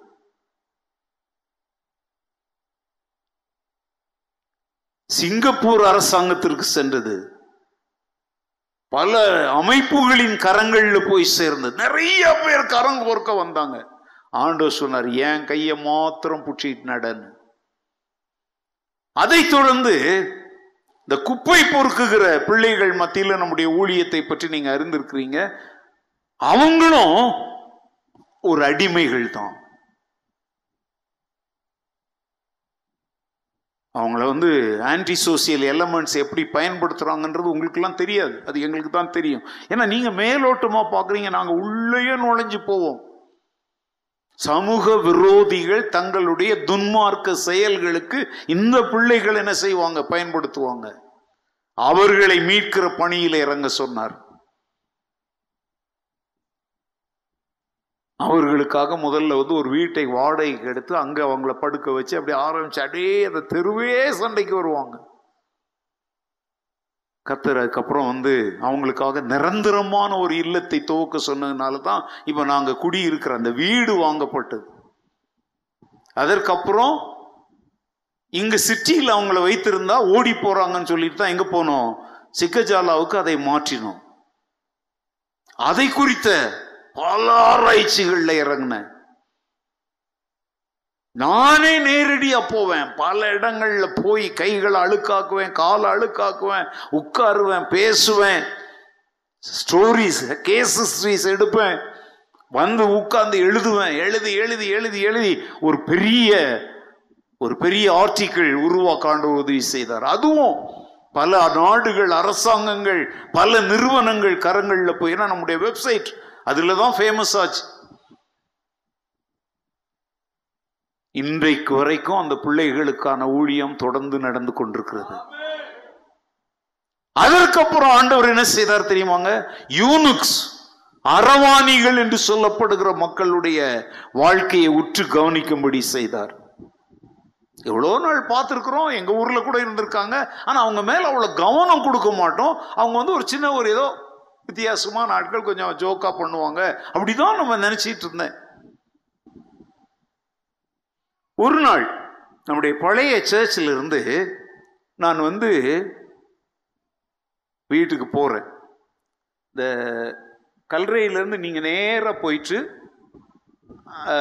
ரைட்டில் திரும்புறீங்க தெரியுமோ? அந்த மூலையில் பார்த்தீங்கன்னா குப்பை கொட்டியிருப்பாங்க. கல்றைக்கு நேர டெட்டு போனால் ரைட்டில் இப்படி திரும்பி சுந்தர ஆஸ்பத்திரிகிட்ட போகும்போது லெஃப்டில் இப்போ கொஞ்சம் க்ளீன் பண்ணியிருக்காங்க. அதில் கார்ப்பரேஷன் வண்டியில இருந்து குப்பை அள்ளுறாங்க. இந்த பக்கத்துல இருந்து ஒரு மூணு நாலு யூனிட்ஸ் வந்து கல்ற பக்கத்துல இருந்து இப்படி வர்றாங்க. நானும் அவங்க பின்னாடி தான் அந்த வண்டியில போறேன். நான் அவங்கள நான் கவனிக்கல. ஏங்க நான் என் கண்ணால பார்த்தேங்க. இந்த குப்பை வண்டியில் குப்பை அள்ளி போடுறாங்க பார்த்தீங்களா அவங்க குப்பை அள்ளுறத நிறுத்திட்டு இந்த யூனிக்ஸ் அங்கே வந்த உடனே அவங்க என்ன பண்ணுறாங்கன்னா பரிகாசம் பண்ணுறாங்க அந்த பரிகாசம்னா சாதாரண பரிகாசம் இல்லைங்க. மகா கேவலமாக மட்ட ரகமாக அவ்வளோ சீப்பாக நடந்துக்கிறாங்க. இந்த யூனிக்ஸ்க்கு வந்து என்ன செய்யன்னு தெரியலைங்க. கோபம் வருது. ஆனால் அவங்களோட இவங்களால என்ன செய்ய முடியல. எதிர்த்து நிற்க முடியலை. அப்படியே கையை முறிச்சு சாபம் போடுறாங்க. ஆண்டவர் சொன்னார் வண்டியை நிறுத்து அப்படின்னாரு. இப்போ அங்கே ஒரு வீடு கட்டிக்கிட்டு இருக்காங்க பார்த்தீங்களா கார்னரில்? அந்த வீட்டுக்கு முன்னாடி ஒரு மாமரம் ஒன்று இருக்கு இல்லையா? அது பக்கத்தில் வண்டியை நிறுத்தினேன். ஆண்டவர் பார் அப்படின்னாரு. அங்கே முழுசா நடக்கிற அத்தனையும் அப்படியே கையை பிடிச்சி இழுக்கிறாங்க எனக்கு வந்து அது வரைக்கும் இந்த யூனுக்ஸ் அவ்வளோ பக்கத்தில் நான் உற்று பார்த்தது இல்லை சாரி கட்டியிருப்பாங்க இது யாரு என்ன நம்ம அவ்வளோ விவரங்கள்லாம் கவனித்தது இல்லை வாண்டு பார் நீ அந்தமான்ல போய் பெரிய மிஷினரி ஊழியம் செஞ்சுட்டு வந்தேன்னு சொல்றிய காட்டு முராண்டிகளுக்கு ஊழியம் செஞ்சேன்னு சொல்றிய இங்க பார். பட்டணத்தில் என்ன நடக்குதுங்கிறத பார். இந்த மக்களுக்கு என் அன்பை அறிவிப்பது யார்? அப்புறம் அவங்க எல்லாம் சாபம் போட்டுட்டு அப்படியே போயிட்டாங்க. நான் வீட்டுக்கு போனேன். சோறு எனக்கு இறங்கல. கட கட கடன்னு அவங்கள பற்றிய விவரங்களை சேகரிக்க ஆரம்பித்தேன். உலகத்துல இந்த யூனுக்ஸ் பற்றி என்ன என்ன புத்தகங்கள் எந்தெந்த நாட்டில் கிடைக்குமோ அவ்வளோத்தையும் வரவழைத்தேன். இரவு பகலாய் உட்கார்ந்து படித்து ஆராய்ச்சி செய்தேன். எல்லாவற்றையும் தொகுத்து நம் நாட்டு நிலைமைகளையும் ஒப்பிட்டு அவங்கள குறித்து எழுத ஆரம்பித்தேன். பழைய விசுவாசிகளுக்கு ஞாபகம் இருக்கும்னு நான் நினைக்கிறேன். நம்முடைய பழைய சர்ச்சில் எல்லா ஞாயிற்றுக்கிழமை சாயங்காலமும் இந்த யூனிக்ஸ்னா யாரு அப்படிங்கிற பாடங்களை உங்களுக்கு நடத்தினேன். என் நோக்கம் என்ன தெரியுமா? இவங்க மத்தியில் ஊழியத்தை ஆரம்பித்து அவங்கள சர்ச்சுக்குள்ள கொண்டு வரும்போது நீங்க அவங்கள ஏற்றுக்கொள்ளும் மனப்பக்குவம் உங்களுக்கு இருக்கணுங்கிறதுக்காக உங்களுக்கு டீச்சிங் கொடுத்தேன். அப்போ அந்த நாட்களில் சாந்தகுமார்லாம் உயிரோடு இருந்த காலம் குடும்பம் குடும்பமாக இவங்க வாழ்கிற இடங்களுக்கு அனுப்புறேன். புருஷன் மனைவி புருஷன் மனைவியாக அனுப்புவேன். நானும் நேரடியா போவேன் உட்காருவேன். அங்கேயே அவங்க கூடையே உட்கார்ந்து அவங்களுக்காக ஒரு சின்ன அந்த வீடியோலாம் போட்டு காட்டக்கூடிய சின்ன ஒரு இது கருவியை வாங்கி அதெல்லாம் வந்து உள்ளம் எனக்கே உருகுது. அந்த சரீர பலனும் அந்த வாஞ்சையும் அந்த நேரங்களும் என் வாழ்க்கை முடிவதற்கு முன்பு மீண்டும் ஒரு முறை கிடைத்தால் அது எவ்வளவு மேன்மையானதா இருக்கும்? அந்த மக்கள் நாம் காண்பிக்கிற அந்த அன்பை பார்த்து ஏன்னா அவங்களை மனிதர்களை மனிதர்களாய் ஏற்றுக்கொள்ளுகிறவர்களை அவர்கள் தேடுகிறார்கள். பெற்றோரால் வெறுக்கப்பட்டு சமுதாயத்தால் ஒதுக்கப்பட்டு கிட்டத்தட்ட அடிமைத்தன வாழ்க்கை தாங்க அவங்களும். அவங்களை எங்க வீட்டுக்கு வர வைப்போம். சபையார் வீடுகளுக்கெல்லாம் நான் அனுப்பியிருக்கிறேன். உங்க கூட பழக வைப்பேன். என் டைனிங் டேபிள்ல என் கூட உட்கார்ந்து அவங்க சாப்பிடுவாங்க. யா- ஆராதனை முடித்தா எங்க வீட்டில் வந்து ஓய்வே இருக்காது. அவங்க கூட பேசுவேன்.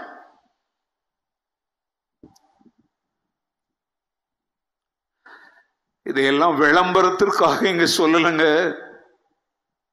என் காலம் முடியும் பொழுது ஒருவேளை இந்த அகாப்பே வரலாறு எழுதப்பட்டால்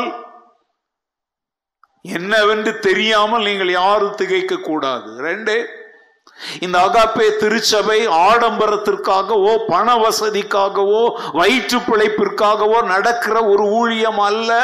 இயேசு கிறிஸ்து காணாமற் போன ஆடுகளை தேடி இழந்து போனவர்களை தேடவும் கெட்டு போனதை ரட்சிக்கவும் வந்தார் பாத்தீங்களா அந்த ஒரே நோக்கத்தை நிறைவேற்றுறதுக்கு தான் இருக்குது அப்படிங்கறத.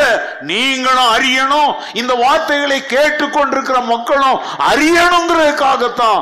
இதுவரைக்கும் நீங்கள் அறியாதிருந்த ரகசியங்களை இப்போ நான் சொல்றேன். இவைகளை எல்லாம் பயன்படுத்தி நான் வந்து ஃபண்ட் ரைஸ் பண்ணி போகணும்னா இன்னைக்கு மிகப்பெரிய கோடீஸ்வர ஸ்தாபனமா இது மாதிரி இருந்திருக்கும். ஏன்னா இந்த மாதிரி களத்துல இறங்கி கைகளை அழுக்காக்குகிற ஊழியர்களை உலகம் தேடுது. நிறைய பேர் இல்ல. ஐ நெவர் டுக் அட்வான்டேஜ் உங்களுக்கு ஒண்ணு தெரியுமாங்க? மிஷினரி ஏவியேஷன் ஃபெல்லோஷிப் அப்படின்னு சொல்லி அமெரிக்காவில் இருக்கிற ஒரு ஸ்தாபனம் ஜிம் எலியட் பற்றி சொல்லியிருக்க நம்ம ஜிம் எலியட்ல. அந்த மிஷினரிகளுக்கு விமானம் கொடுத்தவங்களே அந்த ஸ்தாபனம். பேர் தான் மிஷினரி ஏவியேஷன் ஃபெல்லோஷிப் அந்த ஸ்தாபனம் என்னை குறித்து கேள்விப்பட்டு அமெரிக்காவில் இருக்கிற ஒரு பெரிய இந்திய ஊழியக்காரர் நீங்கள் இந்தியாவிற்கு ஒரு உதவி செய்ய விரும்பினால் இந்த தம்பி ரூபனுக்கு ஒரு விமானத்தை வாங்கி கொடுங்கன்னு சொல்லி அந்த மிஷனரி ஏவியேஷன் ஃபெல்லோஷிப் என்னோடு தொடர்பு கொண்டு உங்கள் ஊழியத்திற்கு நாங்கள் ஒரு சிறிய விமானத்தை வாங்கி தர விரும்புகிறோம். விமானமா? வீடே இல்ல கார் இல்ல விமானமா? அந்த விமானம் வந்து குட்டி விமானம். இந்த கிளைடர் விமானம்னு சொல்றாங்க பாத்தீங்களா? அது வந்து இந்த பம்பு செட் இறைக்கிற மோட்டர் இருக்குது இல்லையா? அது இருந்தாலே ஓடிடும். முன்னூறு ஸ்கொயர் ஃபீட் இருந்தாலே அந்த விமானத்தை நம்ம இறக்கலாம். அவங்க சொன்னாங்க நாங்க அமெரிக்காவில இருந்து இன்ஜினியர்ஸ் அனுப்புவோம். கார் ஓட்ட தெரிஞ்ச ஒருவர் இதை ஓட்டிடலாம். முன்னூறு ஸ்கொயர் ஃபீட் உள்ள இடம் இருந்தா போதும். உங்களுக்கு இந்த விமானத்தை கொடுத்தால் நீங்கள் இன்னமும் நல்ல ஊழியம் செய்வீர்கள் என்று உங்களை குறித்து எங்களுக்கு ரெக்கமெண்டேஷன் பண்ணி இருக்கிறாங்க நான் கேட்டேன் அவங்களை யார்? அந்த நாட்டில் இமெயில் கூட கிடையாது. கம்ப்யூட்டர் இருந்துச்சு ஆனால் இமெயில்லாம் இப்போ வரல. தபால் தான் அனுப்பணும். அவங்க ஒருவருடைய பெயரை சொன்னாங்க. நான் அசந்துட்டேன். இவர் வந்து என்னை குறித்து கேள்விப்பட்டு ஏன்னா அவருக்கு நான் வந்து அவருடைய இந்தியாவிற்கு அவர் வந்த போது அவருடைய கூட்டங்களில் நான் மொழிபெயர்த்திருக்கிறேன். ஒரு மொழிபெயர்ப்பாளராய் நின்ற நாட்களில் என்னை பற்றி அறிந்து என்னுடைய அந்தமான் ஊழியங்களை பற்றி அறிந்ததுனால அவர் வந்து அவங்களுக்கு சொல்லியிருக்கிறார் இந்த தம்பிக்கு என்ன வாங்கி கொடு என்ன கொடுங்க? இன்னைக்கும் அந்த மிஷன் ஊழியமே என்னன்னா ஆப்பிரிக்க நாடுகள் வளர்ச்சி அடையாத நாடுகளில் ஊழியம் செய்கிற மிஷினரிகளுக்கு இந்த குட்டி விமானங்களை தயாரித்து கொடுப்பது தான் இன்னைக்கும் அந்த மிஷன் இருக்குது. நீங்க வேணா நெட்ல போய் பாருங்க. மிஷினரி ஏவியேஷன் ஃபெல்லோஷிப்னு இருக்கு. போட்டு பாருங்க. உலகமே கேட்டுக்கிட்டு இருக்குது. நான் கத்தருக்கு முன்பாக உண்மையை சொல்லுகிறேன். ஆனால் நான் அவங்கள்ட்ட தயவாக எழுதிட்டேன். தயவு செய்து என்னை மன்னித்து கொள்ளுங்க. ஒரு ஏரோப்ளைனை ஹேண்டில் பண்ற அளவுக்கெல்லாம் எங்களுடைய ஊழியம் பெரிய ஊழியம் அல்ல. உங்களுக்கு ரெக்கமெண்ட் பண்ணவர் என்னுடைய மேல உள்ள அன்பினால உங்களுக்கு சொல்லி இருக்கிறார் எனக்கு என்ன தேவையில்லை? ஒரு ஏரோப்ளேன்? நீங்கள் ஏரோப்ளேனும் நான் பெருசா அதை பார்க்காதீங்க. நான் சொல்றது சின்னது. அப்படிலாம் வந்து வந்த பல விமானத்தையே கொடுக்க முன் வந்ததை எல்லாம் வேண்டான்னு சொன்னதுனால தாங்க இன்றைக்கு வரைக்கும் இந்த புல்பீட்டில் நின்று பிரசங்கம் செய்யும் கிருபை ஆண்டவர் தந்திருக்கிறார்.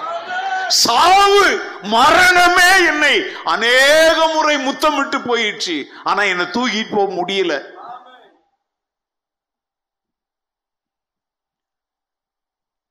அடிமைத்தனம் என்பது தேவன் விரும்பாத ஒன்று.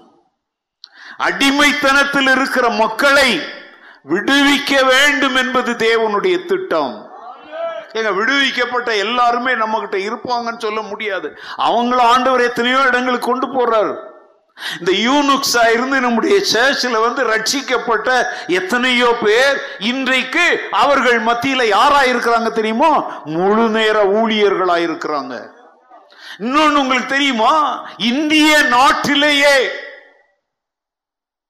இந்த யூனுக்ஸுக்காக ஊழியம் ஆரம்பித்த இரண்டாவது சபை அகாப்பே திருச்சபை.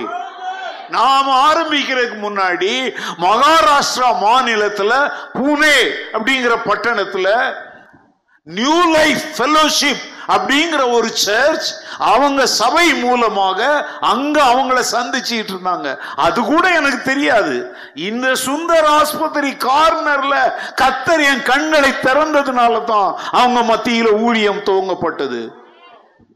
உங்களுக்கு ஞாபகம் இருக்கும்னு நினைக்கிறேன்.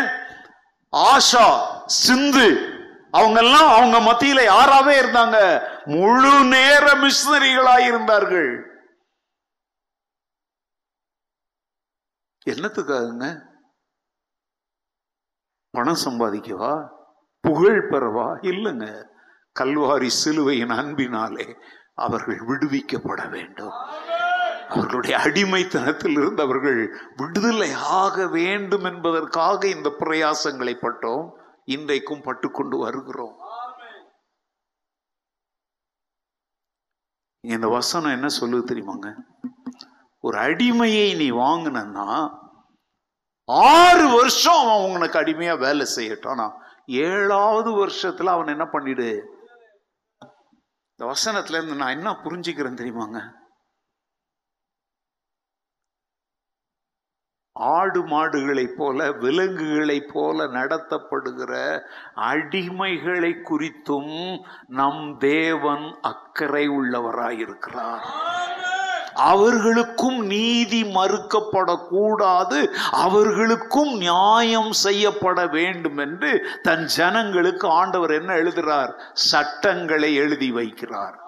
அல்லேலூயா கவனிப்பாரற்ற விசாரிப்பாரற்ற பிறருடைய கவனத்திற்கு உட்படாத மக்கள் கூட கத்தருடைய கவனத்தில் இருக்கிறார்கள். ஆண்டவர் சொல்றார் ஏழாவது வருஷம் வரும்போது நீ எப்படி விடுதலையோடு ஜூபிலி கொண்டாடுறியோ அவன் அடிமைத்தனத்திலிருந்து அவனும் விடுதலை ஆகும்படி அவனுக்கு ஒரு மகிழ்ச்சியை நீ அனுமதி என்று ஆண்டவர் சொல்லுகிறார். ஒருவேளை இந்த ஆராதனைக்கு வரும்போது ஐயோ என்னை யார் கவனிக்கிறாங்க? யார் என்னை பற்றி நினைக்கிறாங்க? என் வாழ்க்கைக்கு ஒரு விடிவு காலமே வராதா? இந்த கேவலமான நரகமான இந்த கண்ணீரின் வாழ்க்கையிலிருந்து எனக்கு ஒரு விடுதலை இல்லையா அப்படின்னு ஒருவேளை நீ கேட்டுட்டு வந்திருக்கலாம். ஆனா நம்ம வாசித்த அந்த ரெண்டு வசனமும் சொல்லுது ஒடுக்கப்பட்டவர்கள் சிறுமைப்பட்டவர்கள் மேல் கர்த்தர் கண்ணோக்கமாய் இருக்கிறார். அவர்களுக்கு எதை எந்த நேரத்துல எப்படி செய்யணுங்கிறதுக்கு ஆண்டவர் ஒழுங்குகளையும் திட்டங்களையும் வைத்திருக்கிறார். ஆண்டவருடைய பார்வைக்கு யாருமே மறைந்து போகிறவர்கள் அல்ல. அவர் ஒவ்வொரு காரியத்தையும் உற்று கவனிக்கிறார். அடிமைகளை குறித்து சொல்றார். விட்டுரு அங்க ஒரு விசேஷம் என்ன அப்படின்னா அப்படி விடும்போது சிலர் விடுதலையை ஓடிடுவாங்க. ஆனா ஒரு அடிமை இப்படி சொல்றான். என் எஜமானே நான் ஆறு வருஷம் உங்களுக்கு வேலை செஞ்சேன். எனக்கு உங்களை விட்டுட்டு போக மனசு இல்லை ஏன்னா நீங்கள் என்ன என் மனைவி என் பிள்ளைகளை நல்லா நடத்துனீங்க. எங்களுக்கு வயிறார சோறு போட்டீங்க. எங்களை அடித்து துன்புறுத்தி எங்களுக்கு கொடுமெல்லாம் செய்யலை. உங்கள் வீட்டில் நாங்கள் அடிமைகளாய் வாழ்ந்ததுனால நாங்கள் பாதுகாப்பாக இருக்கிறோம். ஒருவேளை உங்க வீட்டுல அடிமையா இல்லாம வேற எங்கேயோ நான் அடிமையா இருந்தேன்னா என்னை அடிச்சே சாவடிச்சிருப்பாங்க. அதனால உங்களோட இருக்கிறது தான் எனக்கு பாதுகாப்பு. நான் உங்களை விட்டுட்டு போக விரும்பல அப்படின்னு சொன்னா அடிமைகள் எப்படி வச்சிருப்பாங்க தெரியுமாங்க? கால்கள்ல சங்கிலி போட்டிருப்பாங்க. இந்த யானைக்கு சங்கிலி கட்டி இப்படி நடக்க விடுறாங்க மாதிரி. கழுத்துல ஒரு வட்டமான ஒரு வளையத்தை போட்டு இந்த சங்கிலியிலிருந்து இந்த வளையத்திலிருந்து இந்த கால் சங்கிலியில ஒரு சங்கிலி தொங்கும். அப்படின்னா அவங்க தப்பிச்சுலாம் என்ன செய்ய முடியாது? ஓட முடியாது. நீங்க இந்த மனநலம் பாதிக்கப்பட்டவங்களுக்கு அப்படி போட்டிருக்கதை நீங்க பார்த்துருப்பீங்க. தமிழ்நாட்டில் ஏர்வாடின்னு ஒரு இடத்துலலாம் அப்படிலாம் வச்சு பெரிய அவங்களாம் தீ பிடிச்செல்லாம் செத்தாங்க கேள்விப்பட்டிருப்பீங்க. மனநலம் பாதிக்கப்பட்ட மக்கள் மத்தியில் யாராவது ஊழியம் செஞ்சிருந்தீங்கன்னா அவங்களுக்கு தெரியும். நான் அவங்க மத்தியிலலாம் போய் ஊழியம் செய்ததுனால அதெல்லாம் சொல்றேன். அவ்வளோ கொடுமையான அனுபவம் அது.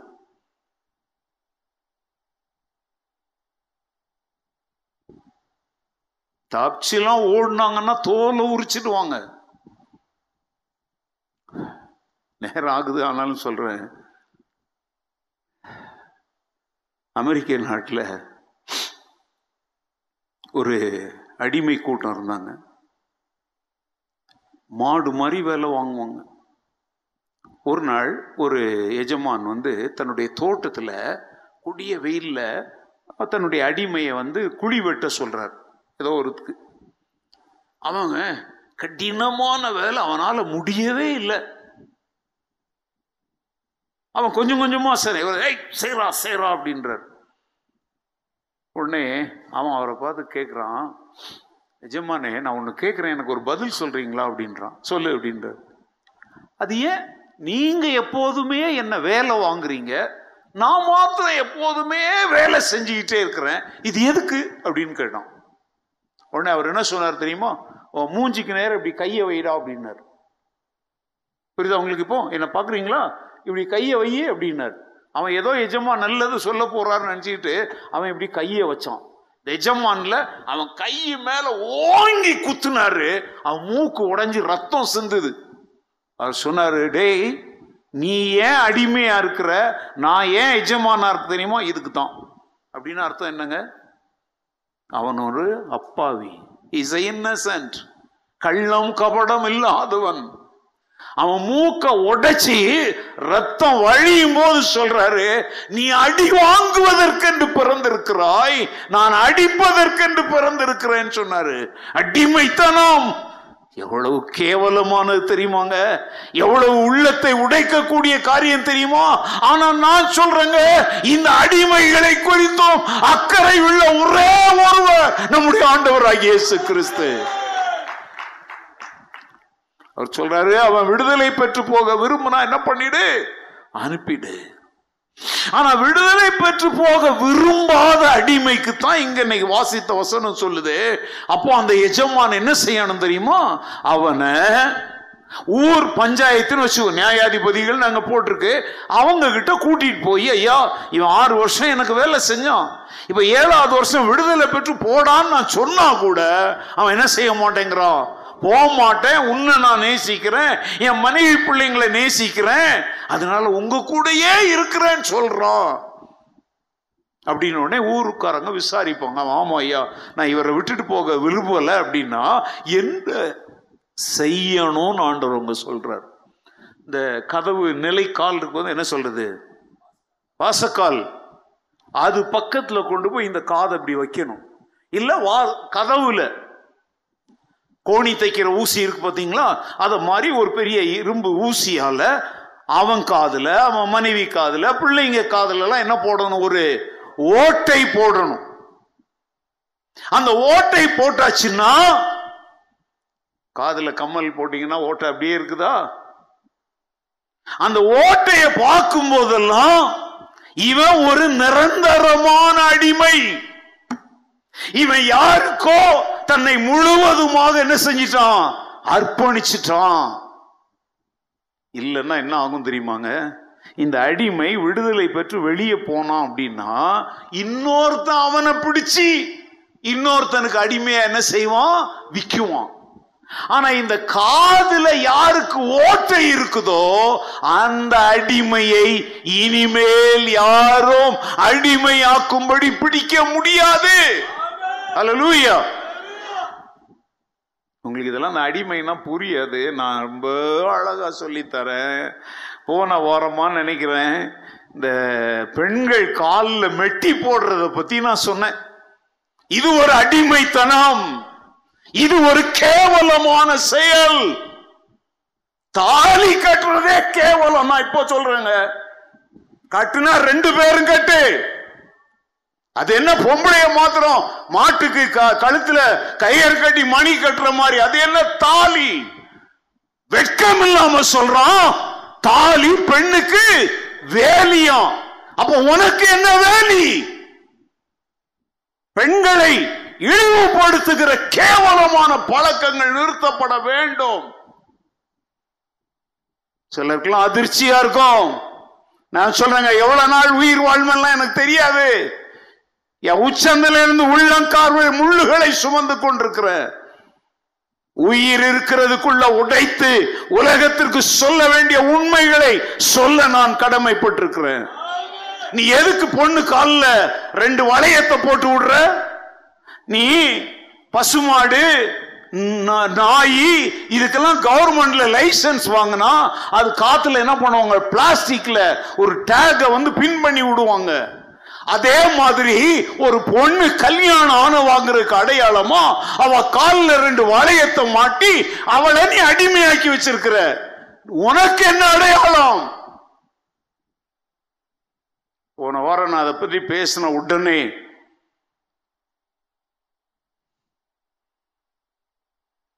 எனக்கு ஒரு தகவல் வந்துச்சப்பா நான் கலத்தி போட்டேன்ப்பா.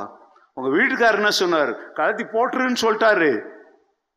ஒருத்தி தாங்க சொன்னான் அப்போ இந்த சர்ச்சில் அந்த அடிமை சங்கிலியிலிருந்து ஒரே ஒரு பொண்ணு தான் விடுதலையாக இருக்கிறான்னு தெரியுது. இவங்க வந்து களத்துனா கூட கலத்த மாட்டாங்க போல நான் எப்போ சொல்கிறேன் நீ முதுகெலும்புள்ள ஆணா இருந்தால் நீ தேவனுடைய குணாதிசயம் உள்ள ஆணா இருந்தால் நீ பெண்ணை மதிக்கிற ஆணா இருந்தால் இன்னைக்கு மத்தியானம் வீட்டில் போன உடனே உன் மனைவி காலில் இருக்கிற அந்த மெட்டிய களத்தை சொல்லு. நீ மனுஷரை மனுஷராய் மதிக்கிறவன் நான் ஒத்துக்கிறேன். அது ஒரு அடிமைத்தனத்தின் சின்னம். பெண்களே உங்களுக்கு நான் சொல்றேன். நீ காலில் போட்டிருக்கிற மெட்டி நீ ஒரு அடிமை என்பதற்கு அடையாளம். உலகமே கேளுங்க. நீ எந்த நாட்டில் இருந்தாலும் சரி ஆணோ பெண்ணோ பெரியவங்களோ சிறியவங்களோ முதலாளியோ தொழிலாளியோ யாரும் யாரையும் அடிமைப்படுத்த கூடாது என்பது நான் பிரசங்கிக்கிற என் ஆண்டவருடைய சித்தம். அலலூயா மனுஷனை துணையை உண்டாக்குறாரு. எங்க இருந்து எலும்பு எடுத்தாரு? விழா வில்லா எங்க இருக்கு? நிறைய பேருக்கு தெரியாது. வில்லான்னா என்ன ரிப்ஸுங்க இதான். நான் சும்மா ஜோக்குக்கு சொல்லுவேன்.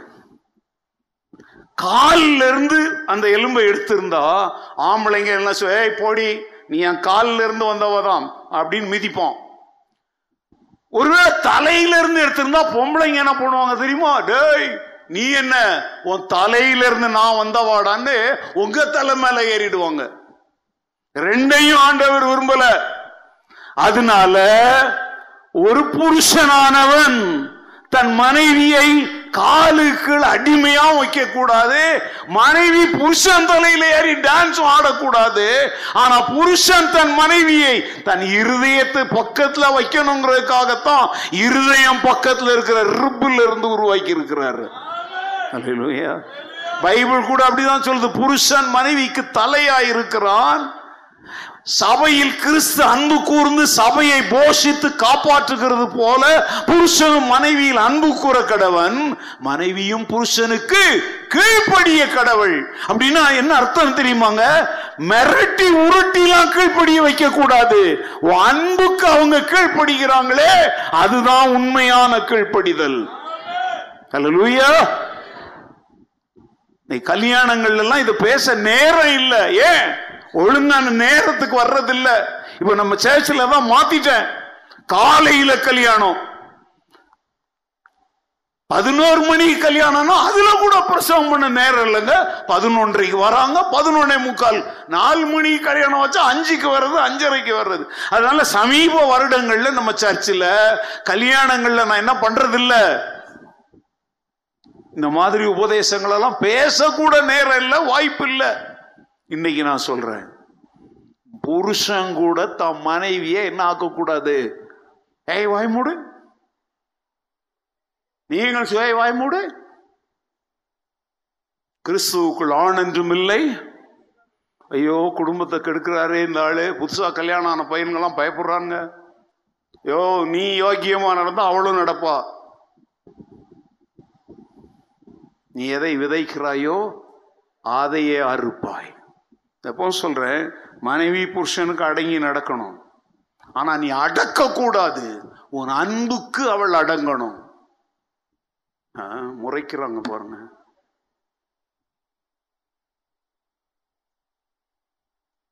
அறிவில்லாத காலத்துல செஞ்சோம் விட்டுறணும். ஏன்னா நம்முடைய ஆண்டவர் தன்னுடைய அன்புக்கு நாம் அடிமைகளாய் இருக்கும்படி நம்ம அழைத்திருக்கிறார். அல்லேலூயா. அந்த வேலைக்காரன் சொல்றான் அடிமை சொல்றான் நான் என் எஜமானை விட்டு போக விரும்பல.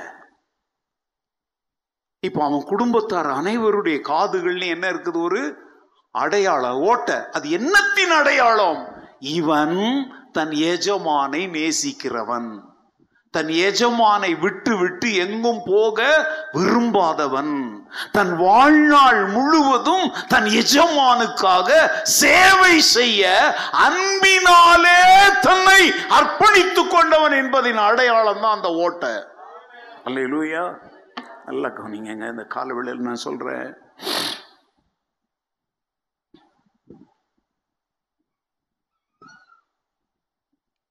என் வாழ்க்கையில என் ஜீவியத்தில் என் உடம்புல அநேக அடையாளங்கள் இருக்குது? அந்த அடையாளங்கள் எல்லாம் வேறு எதையும் குறிப்பதல்ல என் பரம எஜமானை. என்னை அழைத்த என் ஆண்டவரை நான் முழு இருதயத்தோடு நேசிக்கிறேன். நான் சாகிற வரைக்கும் அவரை விட்டு நான் பிரிய விரும்பவில்லை. அவருக்கு சேவை செய்து அவருடைய காலடியில் மடிவதே என் பாக்கியம் என்பதற்குரிய அடையாளங்கள் அவைகள். அல்லேலூயா. என் உடம்புல எத்தனையோ காயத்தின் தழும்புகள் எத்தனையோ விபத்துக்கள் எத்தனையோ விழுந்து முறிஞ்சது அது இது என் உடம்புல நிறைய காயங்கள் இருக்குங்க. இதெல்லாம் சாராயம் குடிச்சிட்டு விழுந்த காயம் இல்ல. சண்டை போட்டு எவன்டி அடி வாங்கின காயங்கள் அல்ல. என் ஆண்டவருடைய ராஜ்யத்தின் சுவிசேஷத்தை அறிவிக்க சென்ற இடங்களிலே விழுந்து நொறுங்கி என் உடம்புல போட்ட அடிகள் என் உடம்புல காயத்தின் தழும்புகளா இருக்கிறது. இவைகளெல்லாம் வருத்தத்தோடும் வேதனையோடும் அல்ல.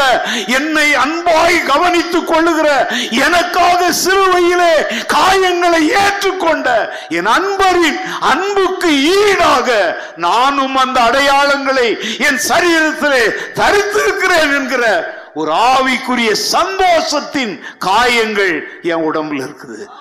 உங்க உடம்புல இயேசுக்காக பட்ட காயத்தின் தழும்புகள் ஏதாகிலும் இந்த காலவெளியில உண்டா என்பதை நீங்கள் சோதித்து பாருங்கள்.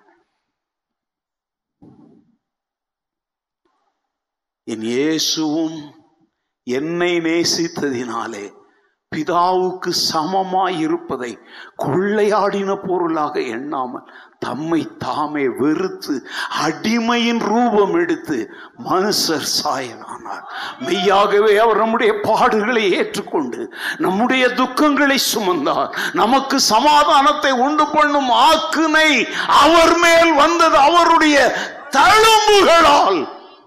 அப்ப அவர் மேல் என்ன இருக்கு? என்ன இருக்கு? அது யாருக்காக அவர் பட்ட தழும்பு? எனக்கா. அல்லேலூயா ஒரு பாடல் சொல்லுது. இன்ப இயேசு ராஜாவை நான் பார்த்தால் போதும். மகிமையில் அவரோடு நான் வாழ்ந்தால் போதும். இன்ப இயேசு ராஜாவை நான் பார்த்தால் போதும். மகிமையில் அவரோடு நான் வாழ்ந்தால் போதும். அந்த பாடலுடைய ஒரு அடி இப்படி சொல் நேரம் நமக்கு அதனால நான் சொல்றேன். நான் அவரை பார்க்கும் பொழுது வாரினால் அடிப்பட்ட முதுகை பார்ப்பேன். ஒவ்வொரு காயங்களாய் முத்தம் செய்வேன். வாரினால் அடிப்பட்ட முதுகை பார்ப்பேன். ஒவ்வொரு காயங்களால் முத்தம் செய்வேன். ஏன் அந்த காயங்கள் அனைத்தும் அவருடைய பாவத்துக்காக அல்ல என்னுடைய அடிமைத்தனத்திலிருந்து பாவத்திற்கு நான் அடிமையாய் கிடந்தேனே அதிலிருந்து என்னை விடுவிக்கும் பணியிலே அவர் ஈடுபட்ட பொழுது அவர் மேல் விழுந்த காயங்கள். அந்த காயங்களை முத்தம் செய்வது என்னுடைய பாக்கியம். அந்த காயத்திற்கு ஈடாக என் உடம்பு முழுவதும் எத்தனை காயங்கள் வந்தாலும் அதை நான் ஏற்றுக்கொள்கிறேன் பாத்தீங்களா? அதுதான் அந்த காதுல போடுற ஓட்டை. ஹalleluya I am committed to my Lord to continue my service as long as I live until my last breath. நான் உயிரோடு வாழும் வரைக்கும் கடைசி மூச்சை விடும் வரைக்கும் எனக்காக தன் உடம்புல ஒரு அடையாளத்தை உண்டாக்கி கொண்ட என் அருமை எஜமானுக்காக நானும் என் உயிருள்ள கடைசி நிமிடம் வரைக்கும் என் உடம்புல எவ்வளவு தழும்புகள் எவ்வளவு அடையாளங்கள் போட்டாலும் சந்தோஷமாய் நான் ஏற்றுக்கொள்ளுவேன். அல்லேலூயா ஒரு பாடல் உங்களுக்கு நான் சொல்லியிருக்கிறேன். இயேசுவின் பின்னே போக துணிந்தேன் பின்னோக்கே நான். மணிப்பூர். நாகலாந்து எல்லை பகுதியில் உள்ள ஒரு க- ஆதிவாசி மனிதன் தன் குடும்பத்தோடு ஆண்டவரை ஏற்றுக்கொண்டான். கிறிஸ்துவை ஆராதித்தான். அந்த ஆதிவாசி மக்கள் அதை விரும்பவில்லை. அவன் முழு குடும்பத்தையும் ஊரார் அனைவர் முன்னாடி கொண்டு வந்து நிறுத்தினாங்க. காட்டுப்பகுதிகள் நான் அந்த இடத்துக்கெல்லாம் போயிருக்கிறேன். நாகாலாந்து மணிப்பூர் போன்ற இடங்கள்லாம் போய் நான் ஊழியம் செஞ்சுட்டு வந்திருக்கிறேன். அப்போ ஊர் பஞ்சாயத்து தலைவர் கேட்குறாரு நீ மாத்திரம் இந்த அவங்க வந்து முன்னோர்களுடைய ஆவிகளை வணங்குறவங்க. இப்போ எங்கள் அம்மா செத்து போயிட்டாங்கன்னா எங்கள் அம்மா ஆவியை நான் வணங்குறவன். அனிமிஸ்ட் இதுக்கு பேர் அனிமிஸ்ட்னு சொல்லுவாங்க. நம்மெல்லாம் இப்படி அப்பா அம்மாவோ பெற்றோர் தாத்தா பாட்டியை வணங்குற நீ என்ன இயேசுவை வணங்குகிற? நான் சொன்னா இயேசுவே மெய்யான தேவன் என்பதை நான் கண்டுகிட்டேன். இனிமேல் என்னால் மறித்து போன ஆவிகளை ஆராதிக்க முடியாது. உயிரோடு எழுந்தவரைத்தான் ஆராதிப்பேன். அவங்க சொன்னாங்க உனக்கு நேரம் தருக்கிறோம் நீ இந்த இயேசுவை மறுதளித்து விட்டு நம்முடைய கூட்டத்தோடு சேர்ந்து நம்முடைய முன்னோரை ஆராதனை செய். நான் சொன்னேன் சாரி. என்னை கொன்று போட்டாலும் இயேசு ஒருவரை நான் ஆராதிப்பேன். அவனுடைய மனைவியை கொண்டு வந்தாங்க. நீ இயேசுவை மறுதளிக்கிறாயா இல்லை. என் கணவர் கண்டு கொண்ட அதே இயேசுவை நானும் கண்டு கொண்டிருக்கிறேன் இயேசுவை நான் மறுதளிக்க மாட்டேன். மனைவியை ரெண்டு பிள்ளைகள் முன்பாக கணவனுடைய கண் முன்பாக துண்டு துண்டாய் வெட்டினார்கள். துடி துடிக்க அவள் செத்தாள். சொன்னாங்க இப்ப மறுதளிக்கிறியான்னு சொல்லி. அப்போ யாரும் டியூன் போட்டெல்லாம் எழுதலப்போ. இன்னைக்கெல்லாம் மியூசிக் போட்டா கூட உங்களால ஒழுங்கா பாட முடியல. அந்த மனைவி கண் முன்னால துண்டு துண்டாய் வெட்டி சாகுறா. ஊரே பாக்குது இவன் மறுதளிக்க போறான்னு சொல்லி. அந்த மனிதன் அப்பந்தான் பாடினான் I have decided to follow Jesus I have decided to follow Jesus. I have decided to follow Jesus. No turning back, no turning back, no turning back. No turning ஊர் back. பஞ்சாயத்து கேட்கிறார். நோ டர்னிங் பேக்கா மூத்த மகனை கொண்டார் அவனை வெட்டினாங்க. கண்ணால பார்க்கிறார். அப்போ கேக்குறாங்க இப்போ மறுதளிக்கிறியா அவர் சொல்றார் உலகம் என் பின்னே சிலுவை என் முன்னே உலகம் என் பின்னே சிலுவை என் முன்னே பின்னோக்கே நான் பின்னோக்கே நான் பின்னோக்கே நான் பின்னோக்கே நான். மூணாவது மகனை எடுத்துட்டு வா மனைவி. முதல் மகன் இரண்டாவது மகனை வெட்டுறாங்க. மறுதலிக்கிறார்னு வாயை திறக்கிறார்னு நினைச்சாங்க. அவர் பாடினாரு இயேசு என் ஆசை. இயேசு என் வாஞ்சை. பாடினாரு. அவரையும் வெட்டி கொன்றாங்க. நாலு பிணங்கள் விழுந்தது. தங்கள் உடல் முழுவதும் காயங்களால் ரத்தம் சிதறி மறித்தார்கள் ஏன் தெரியுமாங்க? இவங்க தான் இந்த அடிமைகள். என் ஏச்சமானை நான் நேசிக்கிறேன். ஏன்னா எனக்காக இதை விட அதிக கொடுமைகளை ஏற்றுக்கொண்டவர். அவர் சிலுவையிலிருந்து தப்பிச்சிருக்கணும்னா தப்பிச்சிருக்கலாம். இறங்கி வரணும்னா இறங்கி வந்திருக்கலாம். ஆனா அவர் ஏன் இறங்கி வரல தெரியுமா? அடிமையாய் கிடந்த என்னை விடுவிக்க. அவர் காயங்கள் அடைந்தாரே அவருக்காக நான் காயப்படுவது என் வாழ்க்கையின் பெருமை. It is a privilege to have scars on my body and life on behalf of Jesus. இயேசுவின் நிமித்தம் என் மேல் காயங்கள் தழும்புகளை நான் உடையவனாய் இருப்பது எனக்கு கிடைத்த ஸ்லாக்கியம் ஒரே ஒரு வசனத்தை வாசித்து வீடுகளுக்கு போலாம். ரெண்டு சாமுவேல் பதினைந்தாவது அதிகாரம் பதினைந்தாவது வசனம். செகண்ட் சாமுவேல் சாப்டர் 15 verse 15 ராஜாவின் ஊழியக்காரர் ராஜாவை பார்த்து இதோ ராஜாவாகிய எங்கள் ஆண்டவன் கட்டளையிடும் காரியத்தை எல்லாம் செய்ய உமது அடியாராகிய நாங்கள் ஆயத்தமாய் இருக்கிறோம் என்றார்கள் ராஜாவாகிய நீர் கட்டளையிடும் அனைத்தையும் செய்யும்படி ஆயத்தமாய் உம்முடைய அடியாராகிய நாங்கள் ஆயத்தமாய் இருக்கிறோம் The king's servants said unto the king, Behold, your servants are ready to do whatsoever my lord the king shall appoint, command. ஒரு உண்மை கிறிஸ்தவன் யார் தெரியுமாங்க தன் ஆண்டவரை ராஜாவாக ஏற்றுக்கொண்டவன் ராஜ கட்டளை எதுவாயிருந்தாலும் என்னவாயிருந்தாலும் எந்த நேரமாயிருந்தாலும் இதோ நான் ஆயத்தம் என்று சொல்லுகிறவன் தான் உண்மையான அடிமை. நான் ராஜகுமாரன் தான். நான் ராஜாவின் வேலைக்காரன் தான். ஆனால் அதை விட எனக்கு பெருமை என்ன தெரியுமாங்க?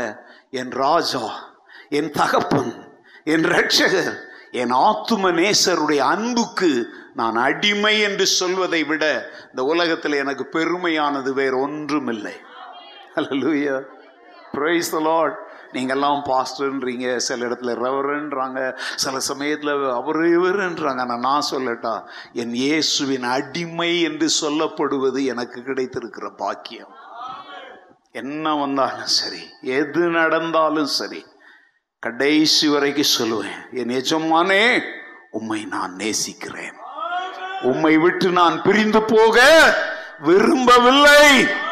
என் வாழ்வின் இறுதி வரை உம்மோடு இருந்து உம்முடைய கட்டளைகளுக்கு கீழ்ப்படிந்து உமக்கு சேவை செய்வதே என்னுடைய அர்ப்பணம்.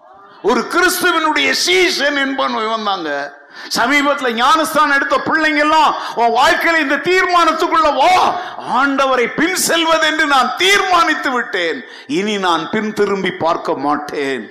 அவருடைய அடிமையாக இந்த உலகத்துல வாழ்வதுதான் மிக சிறந்தது. யாருக்கோ ராஜாவாய் வாழ்வதை விட அவர் என்னை கழுத்த முடிச்சு தள்ளினாலும் சரி இல்லை ஆண்டவரே உம்முடைய சமூகத்தை விட்டு நான் எங்கே போவேன்? இந்த மதியான வேளையில உங்களிடத்துல இந்த அர்ப்பணிப்பு உண்டா? உங்களுடைய தீர்மானம் என்ன? கடைசி வரை இயேசுவின் உண்மையான அடிமைகளாக. அந்த அடிமைன்னா அர்த்தம் என்ன தெரியுமா? Not slavery bond of love அன்புக்காக நான் அவரோடு செய்து கொள்ளுகிற உடன்படிக்கை ஒப்பந்தம் தாங்க இந்த அடிமைங்கிற பேரு.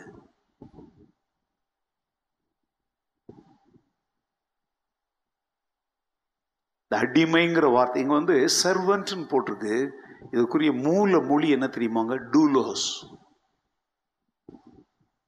டூலோஸ் லோகோஸ்னா வார்த்தை டூலோஸ்னா அடிமை. அப்படின்னா அடிமை அப்படிங்கிறவன் யார் தெரியுமா? அந்த இடத்துல கை கால் அந்த அடிமைத்தனம் வேற. அந்த அடிமைத்தனத்தில் இருந்தோம். அந்த அடிமைத்தனம் நம்மளை ஜெயிலுக்கு கொண்டு போச்சு. பஞ்சாயத்துக்கு முன்னால் நிற்க வச்சுது. மானத்தெல்லாம் எடுத்துச்சு. ஆனால் இந்த அடிமையை சங்கிலிகள் கட்டலை. இயேசுவின் அன்பு கட்டி வச்சிருக்குது. அவருடைய கருணை இறக்கம் கட்டி வச்சிருக்குது. அல்லேலூயா. முடியலன்னா கூட முக்கியாவது வந்து சர்ச்சில் உட்கார்ந்துருவோம். முடியலனாலும் படுத்துக்கிட்டாவது ஜோம் பண்ணுவோம். ஏன்னா நம்முடைய ஏக்கமும் நினைவும் எண்ணமும் எல்லாமே அவர் தாங்க ஏன்? அவர் காட்டின அன்பிற்கு ஈடான ஒரு அன்பை இந்த உலகத்துல நான் பார்த்ததே இல்லை. எனக்காக அவர் காயங்களை ஏற்றுக்கொண்டார்ல? என் காதோ கண்ணு போகுது எத்தனை மிஷினரிங்க கண்ணு போச்சு கால் போச்சு போ எல்லாம் போச்சுங்க. அதெல்லாம் அடையாளம். என்ன அடையாளம்? கேட்டா சொல்லுவாங்க எனக்காக காயத்தின் தழும்புகளை ஏற்றுக்கொண்ட இயேசுவுக்கான தழும்பு இது. ரிச்சர்ட் உம்ராண்டை பற்றி சொல்லியிருக்கிறேன். அவர் மறித்து போயிட்டார். அவருக்காக நான் பல ஆண்டுகள் ஆயிரத்தி தொள்ளாயிரத்தி எண்பத்தி ஆறாவது ஆண்டு முதல் ரெண்டாயிரத்தி பதினேழு ஜனவரி வரைக்கும் அவருடைய பத்திரிகைகள் நான் மொழிபெயர்த்து டெல்லிக்கு அனுப்பி பல லட்சங்கள் போச்சு. அவருடைய புத்தகங்களை மொழிபெயர்த்திருக்கிறேன். அவருடைய வாழ்க்கை வரலாற்றை மொழிபெயர்த்திருக்கிறேன். அவரை நேரடியாக ஆயிரத்தி தொள்ளாயிரத்தி எண்பத்தி ஐந்தாம் ஆண்டு நவம்பர் மாதம் சென்னையில் நடந்த பெரியார் தேடல் கூட்டத்தில் அப்பதான் நான் அந்தமான்ல இருந்து வந்து அப்படியே எழ ரத்தம் துணிஞ்சு மேடையில ஏறிட்டேன். மேல போயிட்டு அவர்கிட்ட போய் நான் பேசினேன். I am missionary from Andamans the Lord brought me back நான் உங்களை பத்தி நிறைய கேள்விப்பட்டிருக்கிறேன். சிறு வயதிலேயே உங்க வாழ்க்கை வரலாற்றை நான் படித்து அதனாலே நான் தொடப்பட்டவன். அவருடைய இடுப்பு உயரத்துக்கு தான் நான் அவர் யூதன் அவ்வளோ உயரமானவர். அவர் அப்ப மேடையில சொன்னார் இயேசுக்காக என்னுடைய விழா எலும்புகள் பதினான்கு உடைக்கப்பட்டது. அவருக்கு பதினாலு விழா எலும்பு கிடையாதுங்க. அந்த இடம்லாம் அப்படி அமுக்குனா உள்ள போகும். நான் மேடை ஏறி அவரை ஆற தழுவி கட்டி பிடிச்சேன். அவரும் என்னை அணைத்து கொண்டு Reuben God will bless you அந்த இடத்துல தான் எனக்கு கேட்டார் என்கிட்ட என்னுடைய பத்திரிகையை நீ உன்னுடைய மொழியில மொழிபெயர்த்து போடுகிறியான்னு கேட்டார். அந்த மேடையிலேயே ஓ சரியா இங்கிலீஷ் எல்லாம் தெரியாதுங்க எனக்கு. அந்த ஆண்டவர் மேல இருந்த அன்பின் பெரியனால உன்னை உங்க மனைவி சபீனா உம்ராண்ட கூப்பிட்டார். This is Reuben he was a Andaman அப்ப எனக்கு திருமணம்லாம் ஆகல. நான் சொல்றது பாஸ்ரமாவுக்குலாம் தெரியாது. எனக்கு கல்யாணம் ஆகாத நேரம். ரெண்டு பேரும் அந்த மேடையில் என்னை அரவணைத்து ஸ்டார்டிங் ஃப்ரம் நெக்ஸ்ட் மந்த் நான் இதெல்லாம் எதற்காக சொல்றேன் லூசுத்தனமா தெரியுங்க. பாருங்க நான் இப்போ பார்க்குறேன்? நியூஸில் பார்க்குறேன். ஸ்டாலின் தான் வராரு. என்ன சொல்கிறாங்க அப்புறம் என்னோ சொல்கிறாங்க நேற்றைக்கு சாயங்காலம் எனக்கு ஒரு ஃபோன் வந்துச்சுங்க. அந்த ஃபோன் எடுத்தா ஸ்டாலின் தான் வராரு. அப்படின்ட்டு அந்த பாட்டு முழுசும் பாடுது. நானும் என்ன மறந்து அப்படியே கேட்டுட்டு உட்காந்துட்டேன் பாருங்க அவர் வர்றாரு. எவ்வளோ பேர் போய் அவரை பிடிச்சி விட்டு முத்துறாங்க. ஸ்டாலினை இப்படி பண்றாங்கன்னா என் ஆண்டவருக்கு மரியாதை இல்லையா? ஆண்டவருடைய அன்பிற்கு மறுபிரதிபலன் செய்ய வேண்டாமா? ஸ்டாலின் வந்து அதை தரேன் இதை தரேன்னு சொல்றார் செய்யலாம். செய்யாமலும் போகலாம். மக்கள் அவருக்காக அப்படி காத்து கிடந்து ஜீவனை கொடுக்குறாங்க. ஏங்க சின்னம்மான்னு ஒருத்தங்க சிறையில இருந்து போறாங்க. வழி நடுக பெங்களூர்ல இருந்து அஞ்சு மணி மணி நேரத்துல போய் சேர்ந்துடலாம். இருபத்தி நாலு மணி நேரம் மக்கள் வழி நடுக நிறுத்தி அவங்கள வரவேற்றாங்க. என்ன தியாகம் செய்தாங்க? தியாக தலைவி சின்னம்மான் கூப்பாடு போட்டு அந்த விரயம் பண்றாங்களே. நான் சொல்றேன் தியாகத்தின் மொத்த உருவமும் நம்முடைய எஜமான் இயேசு கிறிஸ்து. அவர் வர போகிறாரே அவரை எப்படி நாம் வரவேற்க போகிறோம்? அவருக்கு எப்படிப்பட்ட ஒரு ராஜ மரியாதையை நாம கொடுக்க போகிறோம்? வேற ஒன்று இல்லை ஆண்டவரே உங்களுடைய அன்புக்கு நான் அடிமை. இந்த அன்பை அடிமைத்தனத்தில் கிடக்கிற எல்லாரும் அறியும் வரைக்கும் என் உடம்பே நார் நாராய் கிழிக்கப்பட்டாலும் சரி உமக்காக அதை நான் சந்தோஷமாய் ஏற்றுக்கொள்வேன் என்று சொல்வாயானால் நீ இயேசுவின் உண்மையான சீசன். இல்லை எழுந்திருப்போன்னவரே என் வாழ்க்கையில் இதுவரைக்கும் காணிக்க கொடுத்தேன் சர்ச்சைக்கு வந்தேன் ஏதோ செஞ்சேன் ஐயா. ஆனா நீர் எனக்காக ஏற்றுக்கொண்ட அந்த காயத்தின் தழும்புக்கு பிரதி பிரதிபலனாக நான் ஒன்றுமே செய்யலாண்டவரே உமக்காக நான் எந்த கஷ்டமுமே படல. இதோ இந்த ஞாயிற்றுக்கிழமையில நீர் எங்களுடைய திருச்சபையில என்னோடு நீர் பேசு நீர் ஆண்டவரே.